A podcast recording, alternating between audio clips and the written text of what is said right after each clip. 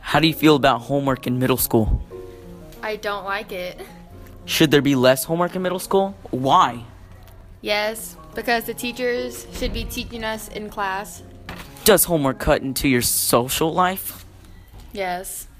Do you think homework prepares students for college and or real life? No. Do you think only core subjects should have homework? Yes. Why? I don't know. Thank you.